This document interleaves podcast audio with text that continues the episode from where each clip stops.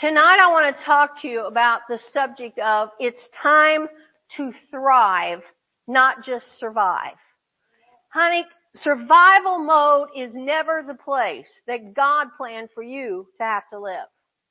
He wants us to thrive, not just survive. 1 John 5 5. Who is he that overcometh the world? But he that believeth that Jesus is the Son of God. Do you believe that Jesus is the Son of God? Then you have overcome the world. So sure don't feel like it sometimes. Don't matter how it feels sometimes. The truth is in the Word of God. 1 John 4 4.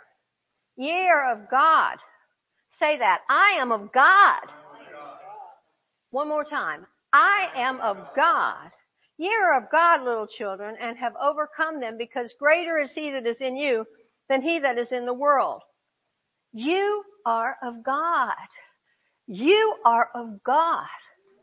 This world is nuts.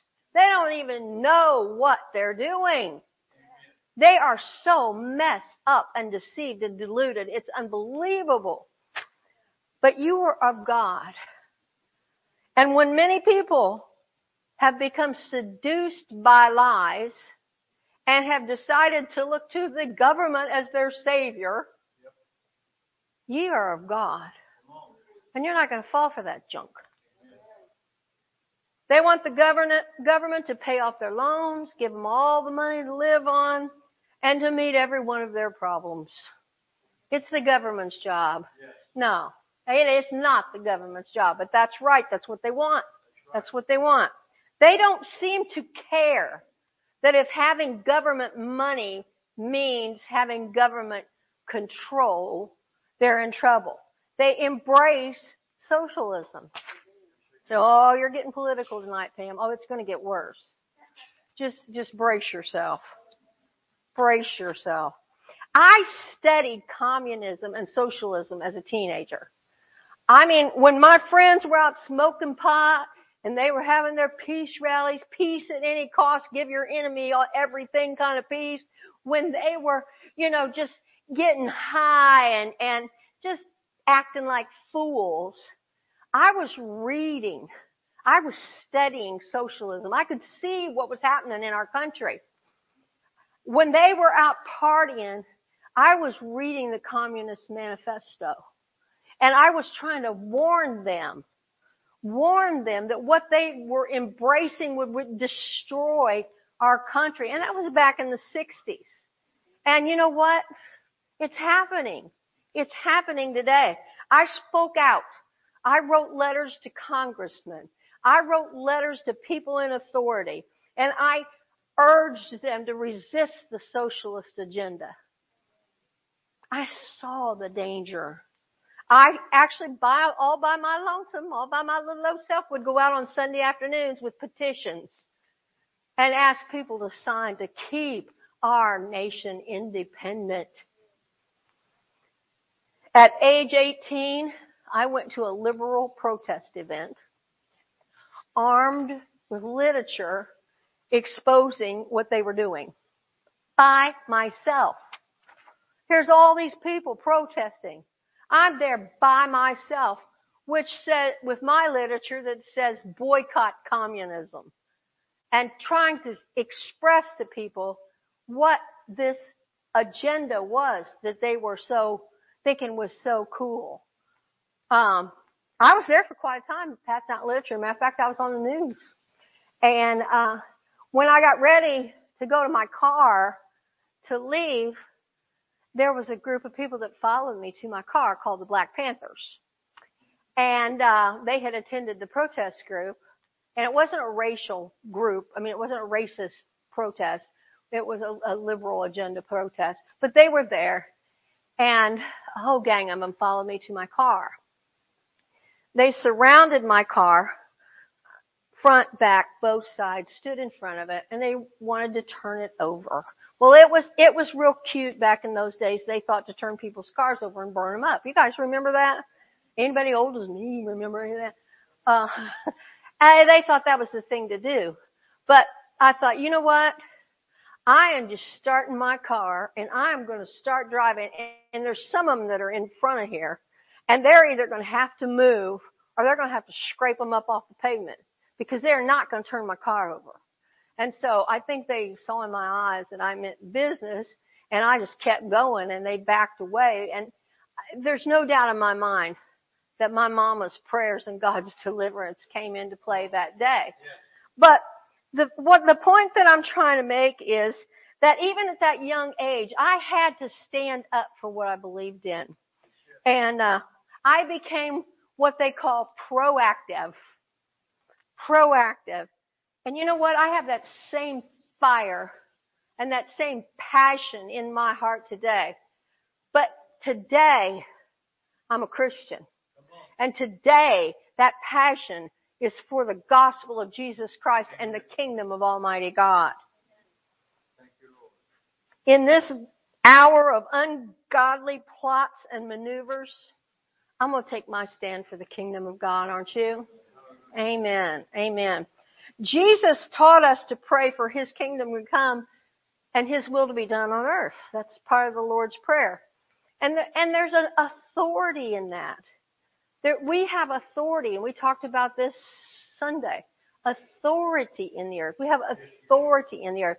Now, I, we got in the Word of Faith movement right after we got saved, and God put us under Kenneth Copeland. We we traveled with him for many years, and and just kind of grew up under his teaching. And so, if it's one thing that Kenneth Copeland could teach, it was the authority of the believer. Amen. And he one time was talking about how um, when Eve, when that snake came into the garden, what she should have done was just take authority over him and tell him get out of the garden. Yeah. Not getting a, in a, a dialogue with him. And you know, sometimes we just, we just get in these dialogues with people or devils or whatever. And before long, if you do that, before long they'll have you doubting if what you think is right is actually right. So you can't, you can't go there. But that stuck in my mind. I thought, yeah. And at that point in time in our life, we had a, uh, piece of land out by Hill, Indiana. I don't know where that is. We had 34 acres. It was beautiful hills and valleys and streams and a lake and a cave and a natural bridge and I mean this property was beautiful.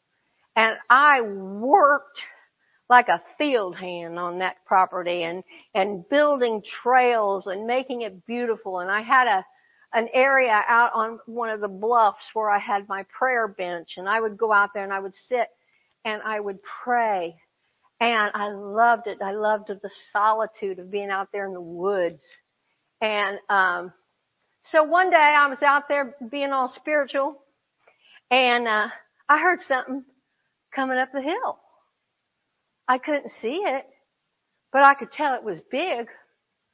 It was coming up the hill and I, uh, I looked down there. Well, when it emerged from the brush, it was about a thousand pound pig. It was a big bunch of bacon. Let me tell you, coming up that hill. Uh, and I was shocked. And I, I stood up and I said, you listen to me. In the name of Jesus, this is my garden and you are not welcome here. So you just get on out of here. Well, he just turned around and just ran off. Authority, right?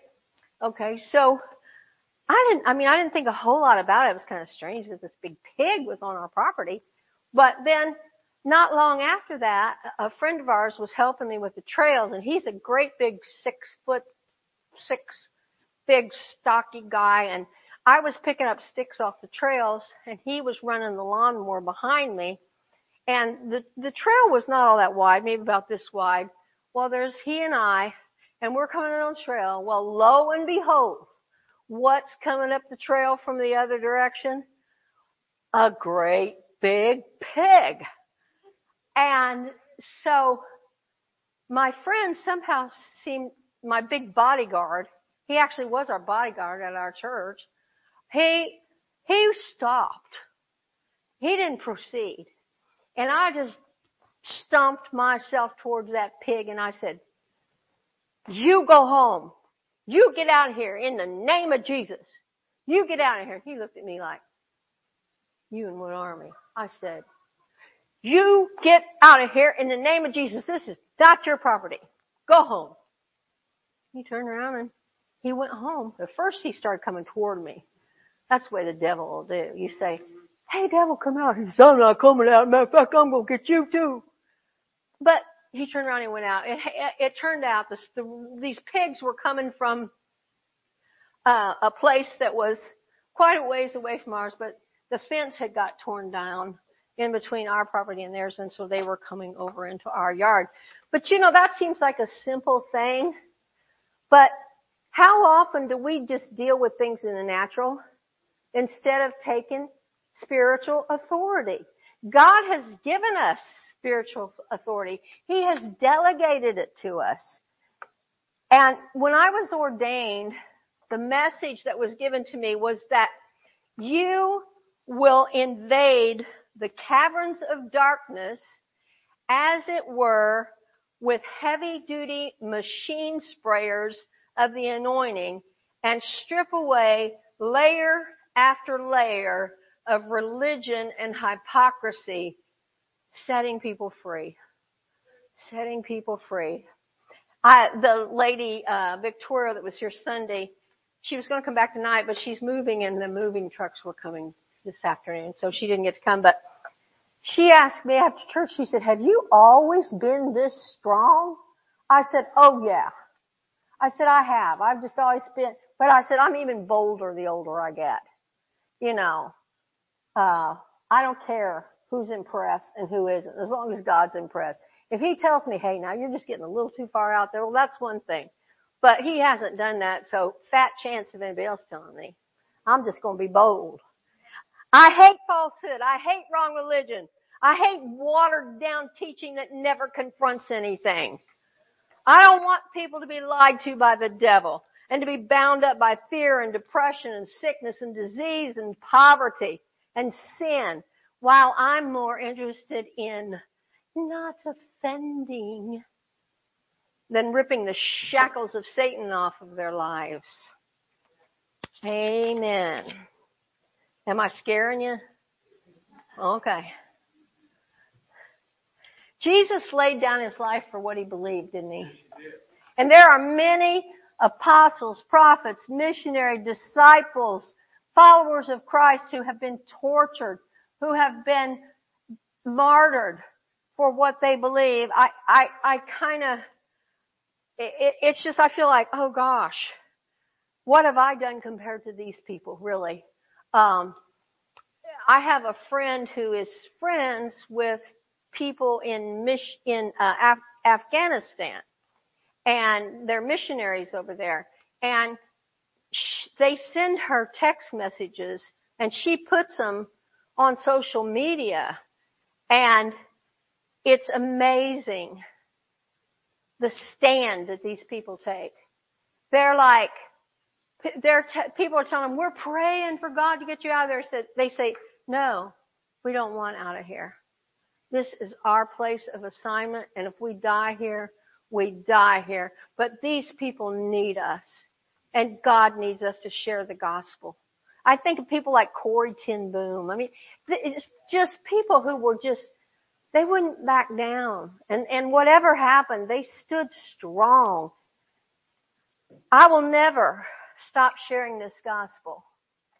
No, no, a thousand times, no. I will not. I will not. When David came against Goliath, he asked this question. He said, is there not a cause? And I'm telling you today, there's a cause. If there's ever been a cause, there's a cause today. David said, who is this uncircumcised Philistine that he should defy the armies of the living God? This is our time, people of God. You are of God. That means the limitations that the world has does not apply to you. God wants us on the front lines and I don't care what your age is. He has chosen us and equipped us to occupy until He comes. Amen. Amen. 2 Timothy 3, 1 through 5 says, This know also that in the last days perilous times shall come.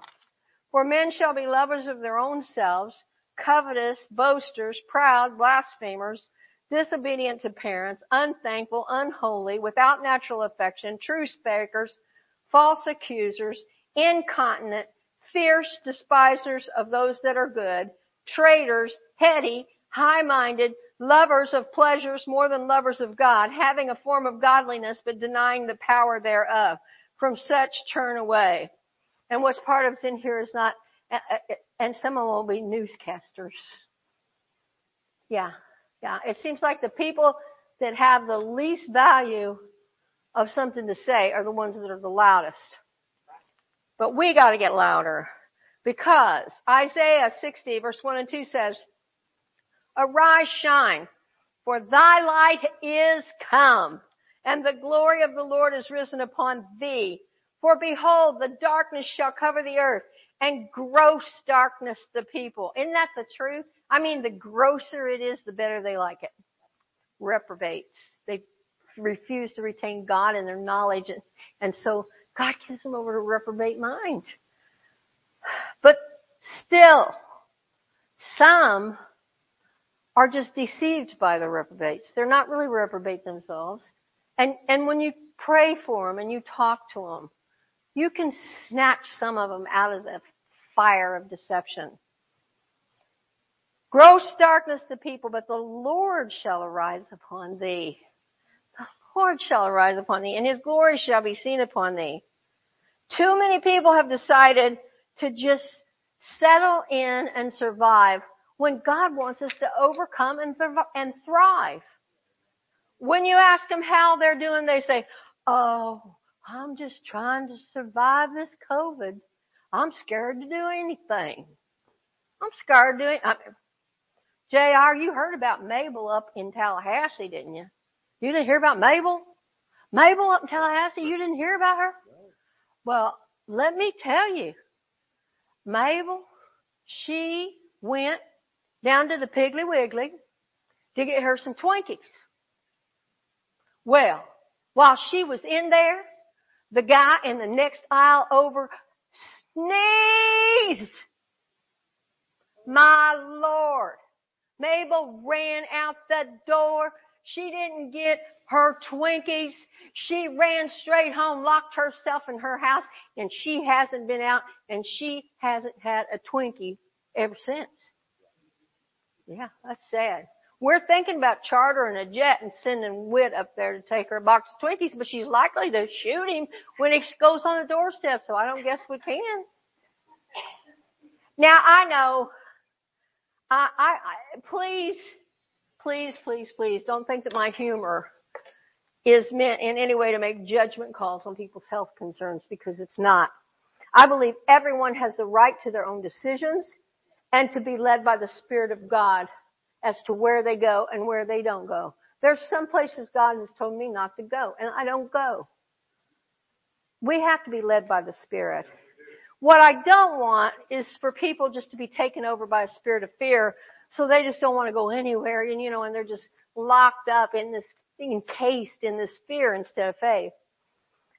God gives unusual instructions in strange times. God told Isaac to sow in famine.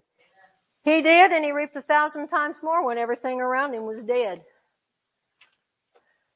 God told me to do something in early of 2020 that was totally, totally, totally out of my comfort zone. We were at a TV station in Orlando with Pastor Billy Burke and he was on the show and Pastor Billy and his wife Melanie were there. And, um, God told me to sing prophetically over him. I barely know this man. I barely know this man at that time. But I, I went up to him, I said, I gotta do something. And I said, I gotta do it quick or I won't do it at all because this is totally out of my comfort zone. But I said, God told me to sing prophetically over you.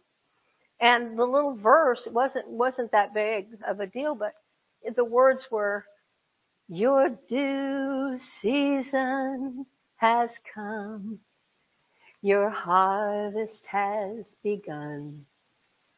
Seeds that seem dormant for years, I'm singing it too low, have been watered by your tears.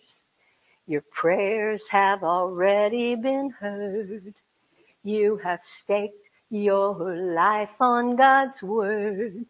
Now your due season has come. Your due season has come. He's like, he grabs his wife. Melanie, get your phone. Pam, you gotta sing that again. I gotta have that. Okay. This is like right before everything shut down for COVID, okay? So what does my mind say? Here I am singing to this man I hardly know that his due season has come. COVID shuts everything down and the fact that he didn't have a church building and met in hotel rooms meant they wouldn't rent them to him anymore and everything came screeching halt. So it seemed. But he started doing virtual healing services online and his ministry has just skyrocketed around the world.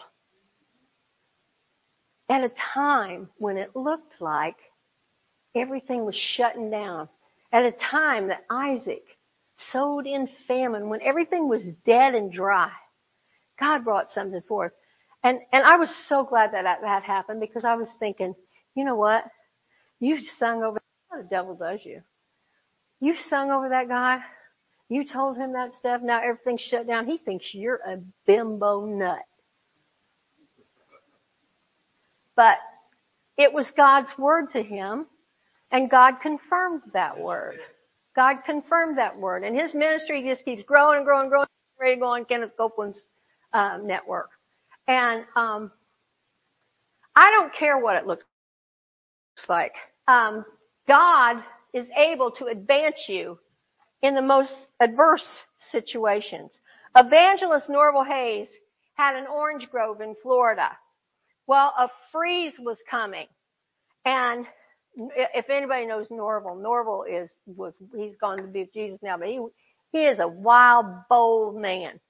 And he went out there and he walked all around the perimeters of his orange grove and he talked to it and he said, you won't die. You'll live. You won't freeze. I have a covenant with God. I have promises from God. You'll live and you won't die. Well, that was the year that the freeze came through Florida and I mean, you would, you could just drive down the roads afterwards and it was just miles of black dead trees where, that had been killed by that freeze. But not Norvel's Grove. Norvel's Grove was green and flourishing. Psalm 112:1. Praise ye the Lord. Blessed is the man that feareth the Lord, that delighteth greatly in his commandments. Blessed is the man that feareth the Lord and delighteth greatly in his commandments. Psalm 112:7. He shall not be afraid of evil tidings. His heart is fixed, trusting in the Lord. If our hearts are fixed, trusting in the Lord, it doesn't matter what kind of evil tidings are hurled at us. We're going to stay in faith. Amen. We're going to stay in faith. We all need, we all need to have just some good old fashioned tenacity to us. Now what is the definition of tenacity? Well, I'm so glad you asked because I looked it up. The quality or fact of being able to grip something firmly. Grip something firmly. And that something's gotta be the Lord Jesus Christ and the power of His Word. When we do, we can stand strong when we hear bad news. Quitting or giving up is not an option for us. Some people who don't even know Jesus are more tenacious than some believers.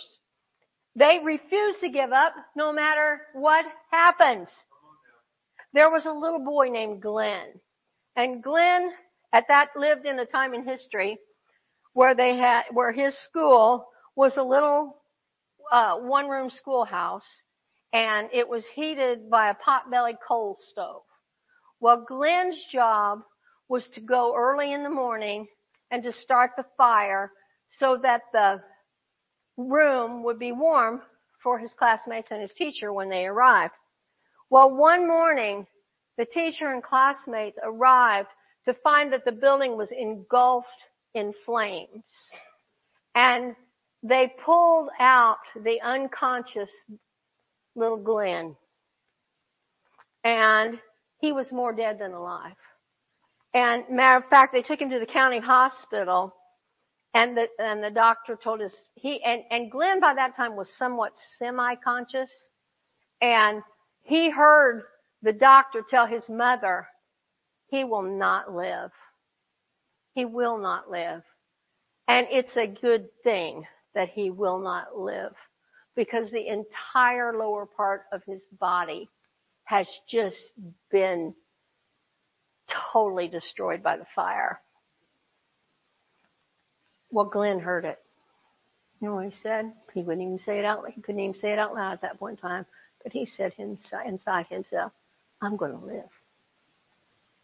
I'm going to live." Well, guess what? He did. He did. He lived. Uh, and then the doctor tells his mother, I, I'm, I don't think I would want this doctor, but then this doctor tells his mother, said, well, it sure would have been a lot better if he would have died. Because he's, he's never going to be able to live a normal life. His legs are useless. He's never going to be able to walk. He's never going to be able to do anything. So it would have been better if he would have just died. Well, thank God. Glenn didn't want to die. He made up his mind that he would live and he lived. And the doctor was surprised that he lived. And he was in the hospital for a long time and when he came home, he either had to be in bed or in a wheelchair. And so one day his mom pushed his wheelchair outside so that he could get some fresh air and sunshine and then she went on to do her duties.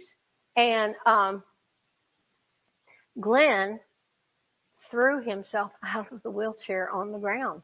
His legs just, just, they were little thin, burned up things that just dangled off his body. He had no control over them. He had no feeling in them. But he threw himself out of the wheelchair onto the grass and then he used the grass, he used his hands and used the grass to pull him over, pull himself over to the picket fence that bordered their property. He got a hold of that fence and he pulled himself up and he held himself by his arms and just drugged the lower part of his body, but he walked all the way around the yard. And he did it so many times that he wore a smooth path all the way around the inside of the fence. And guess what? Eventually, he began to get a little strength in those legs. He began to walk. He began, it was, it was haltingly to, at best, but he was walking a little bit. Then he began to walk a little faster. He kept doing this every day, a little faster. Finally, he ran. And then he ran to school. And he would run everywhere he went because he could run. And so, um, he, um, eventually, later on in school, joined the track team. And then he was honored at Madison Square Gardens. What year was it? 1934. The little boy not expected to survive, definitely would never walk, who could never hope to run, this determined young man Dr. Glenn Cunningham ran the world's fastest mile on June 16, 1934. He ran the mile in 4.6 minutes, breaking the world's record. Wow. Wow. That's determination. That's determination. And, and I want us to know That's the kind of people we have to be. Evil is getting bolder. We have to get bolder.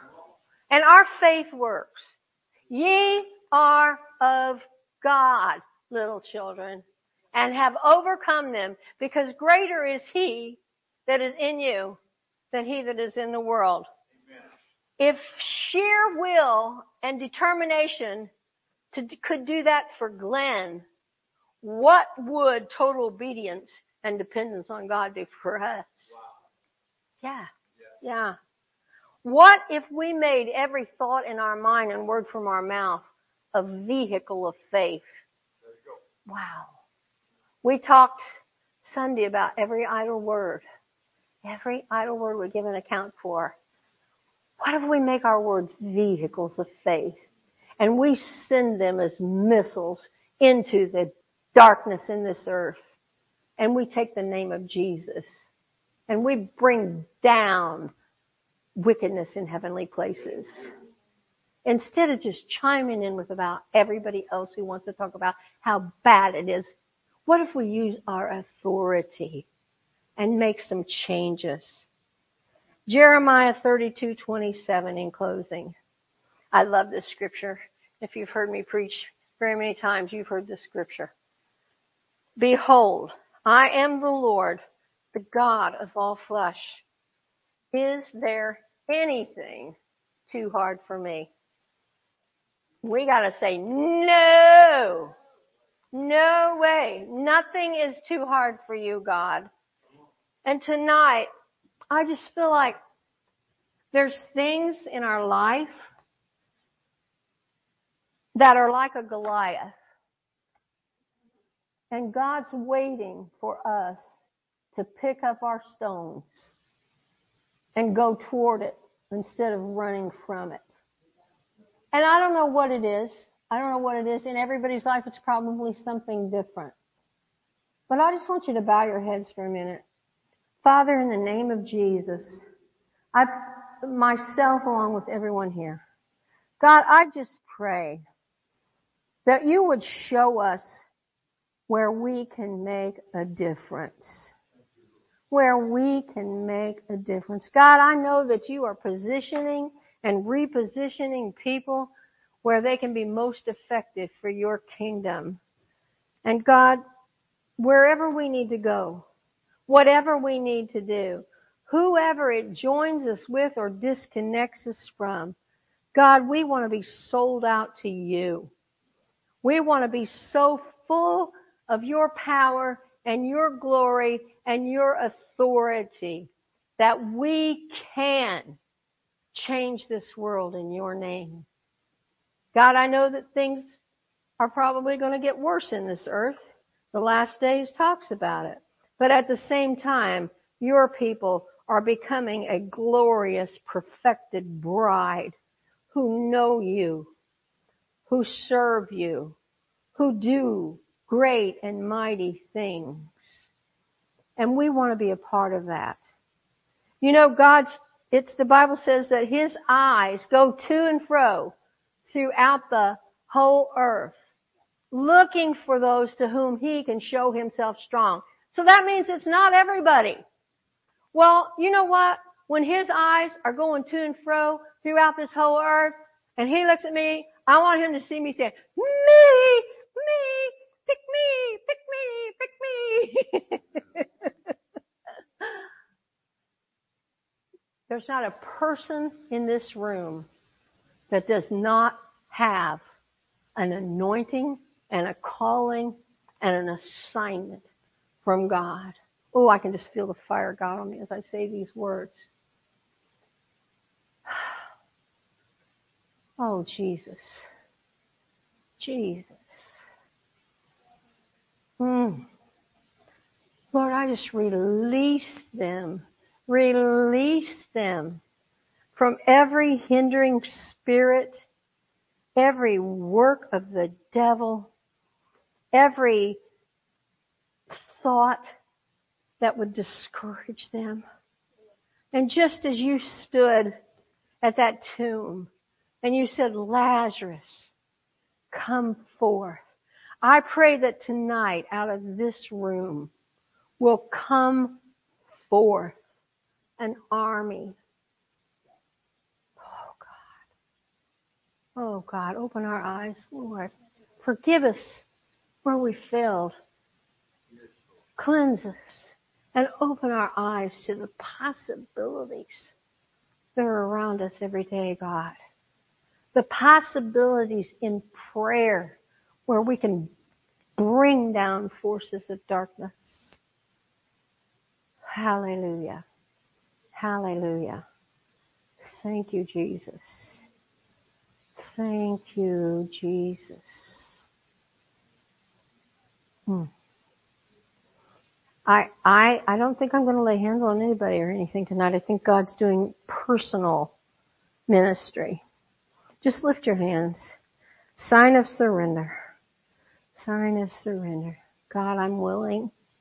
God, I'm not only willing, I'm hungry. I want to be used to the praise of your glory. I want to be a vessel of honor. Oh God.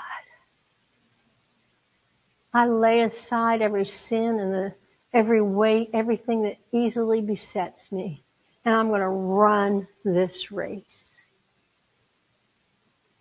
In Jesus' name.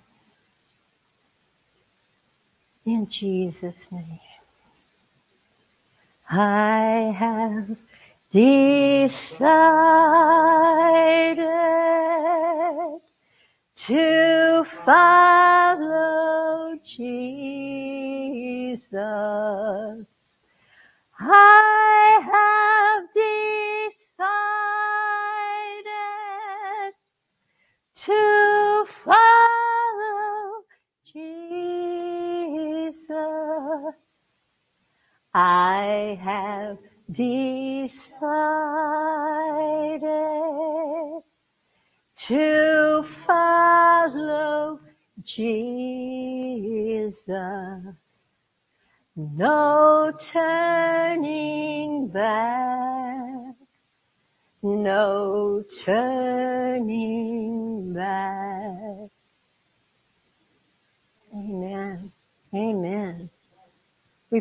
Praise you, God.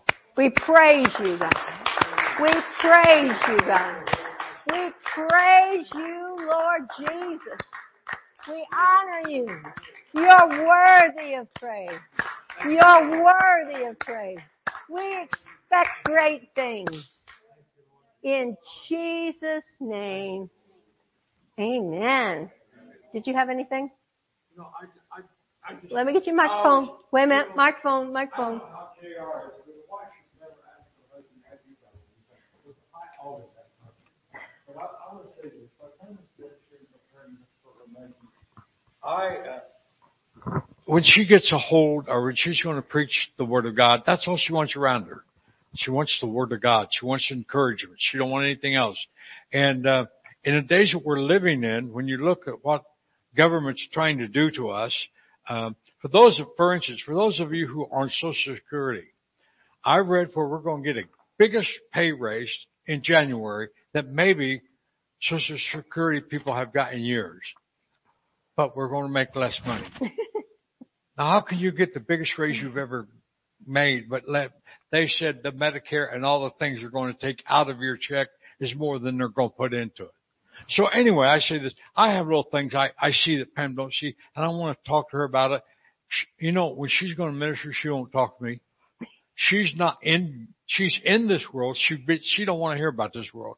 She's doing something. So I, do, do you, have you, any of you ever heard of the, the, the crate, crate challenge? Well, there's a thing they call the crate challenge. And I'm not hip as a 19 year old would be, so maybe I'm a, you don't know from what I'm saying, but they stick, stack milk crates on.